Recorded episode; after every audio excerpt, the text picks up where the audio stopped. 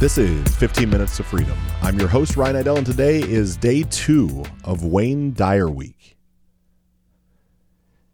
In this second day of Wayne Dyer Week, I want to cover with you why you should not let yourself die with music still inside of you. So, I've shared leading into this episode that Wayne Dyer's been this unique force that's come into my life over the past month. Maybe it's six weeks, maybe a little bit longer. And I don't really know where and how or why he's shown up, but he has. And he showed up in a big way. I'm recording this two days, I guess really one day. You're listening to it two or three days after the life optimization experience has come to a conclusion. It was the most incredible experience that I have had so far in my coaching career. Really, one of the most impactful experiences I've had in my life. I'll cover that on another episode. But it's a perfect segue into the fact of I'm standing in front of my Joovv red light this morning and I'm reading more of his work and everything that I'm reading, like literally page after page after page, is all in perfect alignment with the exact words that I shared with this group of 12 men in a conference room over a day and a half. I hadn't read this part before. I hadn't seen this book before. But what I'm reading is verbatim what I was sharing. And so interesting to me how the universe, God, the source, a higher power, how it all connects. Because intuitively, I believe there is a collective consciousness. I believe that when we slow down, we actually end up speeding up. When we realize that we are attached to the source, whatever that would mean to you, then we have instant access to infinite possibilities. And so much of that is what is actually covered in this very chapter of the book. You think for a moment that really every moving piece of your part, every moving piece and part of your life is intricately connected to another moving piece. In other words, they have to all be coordinated. Right? Nothing happens by chance. We're in this ebb and flow of synchronicity that happens all around us. But here you are, really like walking through your life as you're listening to this. Like, think about it. We're in an intelligent system that really has no beginning and no finite end. Right? We try to conceptualize how this planet got here. Maybe you're someone that adheres to the Big Bang Theory. Beautiful. Perhaps that's it. Maybe it's your thought that God made all of this, and through Him we are here. That's just as beautiful, just as impactful. Maybe think we're some sort of science science experiment for uh, a race of aliens, right? And that and we're we're in a zoo that they get to watch us. Maybe that's it too. Like none of us really know. But you think that there's no beginning and there is no end?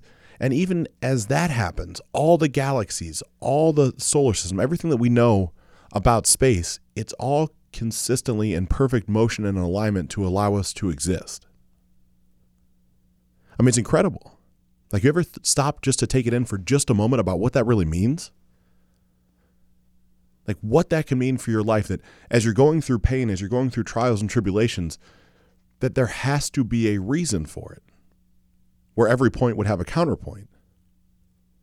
But in my opinion, what happens is in those moments of divinity, you can't see the blessing on the other side.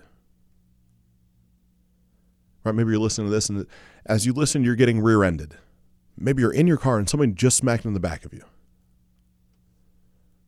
It's crazy to think that inevitably, with the 8, 10, 12, 15,000 people that will listen to this, there's a decent possibility that as you consume this content, that actually just happened. Did it happen because I say it was going to happen? Did it happen because it needed to happen to slow you down? Did it happen to teach you a lesson? It's incredible. But when I share that with you, if you were to take just a second and point at yourself, physically extend your finger and point at yourself. I'm quite obviously not next to you, but there's a very good chance you pointed at your heart, not your head. Intuitively, we know as human beings that ourselves, our soul, is not in our head, but it's always in our heart. It's who we are. The consistent beating of our heart in and out is a symbol of the infinite connection to the always present heartbeat of the universe or God. Like conceptually, when I say that, your left brain, the analytical side of things, it might feel a little foreign, it might feel a little out there. But that right side, that sense of love and emotion and what's important to you, the side that makes you tear up when you see a baby, or in my case, when I'm in front of 12 men that I spent four and a, three and a half days with, and I'm tearing up, that's that, that's that right brain. Because your left brain can only analyze something, where your right brain actually allows you to begin to feel. You see, there's an intuitive presence, right? An invisible presence that's always with you and I. I picture this presence as a nagging little creature who sits on my right shoulder and reminds me when I've lost my sense of purpose. You'll most likely always know when you're off purpose because your thoughts become that of frustration. You might not always act based off this because your left brain has not mustered up the courage to do the work that the right brain knows it has to do. Listening exclusively, exclusively to that left side of your brain will ultimately turn you into a pretender, or even worse, just an observer. You think about it from the right side of your brain, I believe you can actually orchestrate your own reality. It's based off a heart based model of feeling and emotion. The left side ends up being the one that keeps you stuck, keeps you in the job that brings in just enough money to pay the bills and then convinces you that the right thing to do is get up the next morning and do it all again just to barely be able to make it by. Meanwhile, when those days stack up on top of each other and days turn into weeks and weeks turn into months, eventually, inevitably, that gift inside that right part of your brain, inside your soul, that music almost becomes muted. You can't figure out what you were supposed to do because it's been so long since you've heard it.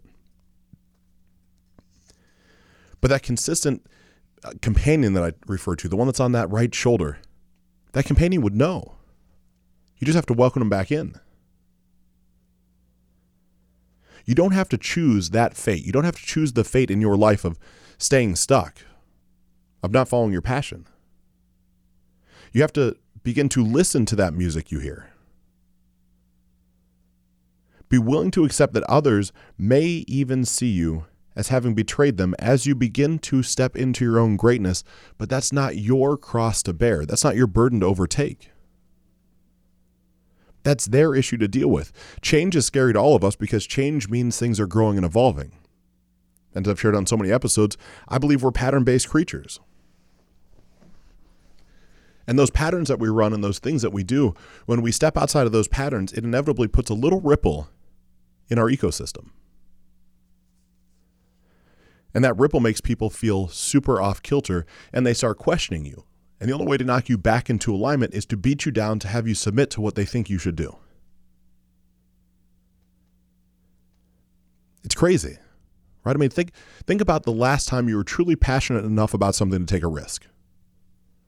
For the men that came here, they were passionate enough about their self development or something that they heard on this show to get them to take the risk to fly to Columbus and partake in an experience that was yet to be unproven.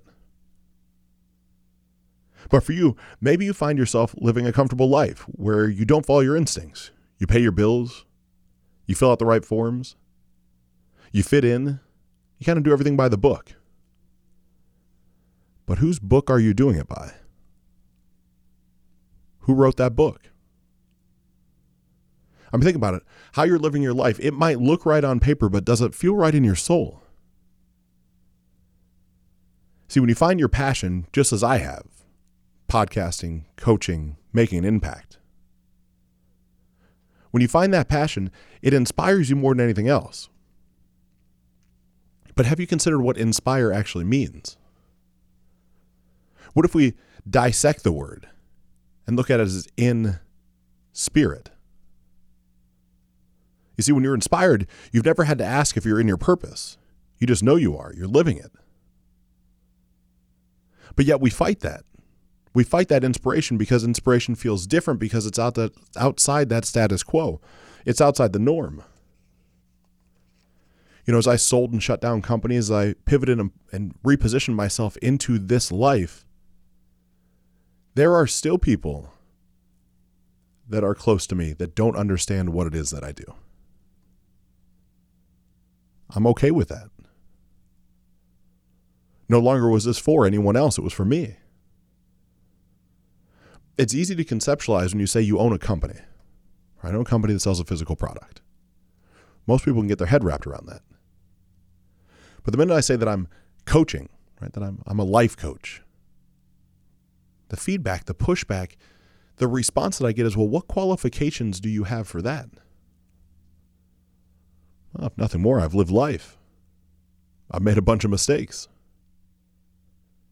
I've read a few books, taken a few courses, attended a few seminars, and simply just don't ever quit this insatiable urge for more knowledge as it pertains to the human psyche and how I can help people live a truly optimized life. But think about yourself. Right? Let's let's put you in a position that's comparable. Where you have something you're passionate about and people begin to question why is it that you want to do that? What gives you the right to decide that you should go do whatever it is you'd like to do? I think what gives you the right is the fact you were born. The fact that that message of to do whatever you think you need to do was divinely put in you from some power, power that's much greater than you or I. Because more than likely, the people that are the ones trying to beat you down into place have this myth of the fear, fear of failure. This might come as a surprise to you, but I truly believe that fear is an or failure is an illusion. Think about it. No one really ever fails at anything. Everything you have ever done in your life ends up producing a result. It might not be the result you want, but life is cause and effect. So think about it. Like maybe you were trying to catch a football at some point in your life and someone throws it at you and you drop it. You didn't really fail. You simply produce a result. The real question ends up being what do you do with that result? Do you leave and moan about the fact you couldn't catch the football? Or do you throw it back and say, throw it to me again? Failure is a judgment, it's just an opinion. It comes from your fears, which I believe can ultimately, ultimately be eliminated by love. Love for what you do, love for yourself, love for others, love for this thing that we all get to do in divine orchestration. See, I found that perceived risks are not risky at all. Once you transcend your fears and you let love and self respect in. You see, I was petrified to have this event. I didn't sleep hardly at all Wednesday night, Tuesday night. I was afraid I was going to mess it up. I was almost certain that I was not going to be able to produce at the level that I had committed to and show up in the capacity that these men needed me to show up in. My heart rate was high. My palms were sweaty. I had literally night tremors, fears of just completely dropping the ball. But then I got to thinking as I woke up I'm doing this from a place of purity, love, self respect, and respect for these men that are coming here. And in my belief system, if I'm operating from that capacity, then I really can't ever fail them. It might not play itself out the way that I want it to, but anything is better than nothing, and I've already committed, so I might as well see it through. And it worked out well. It worked out very well.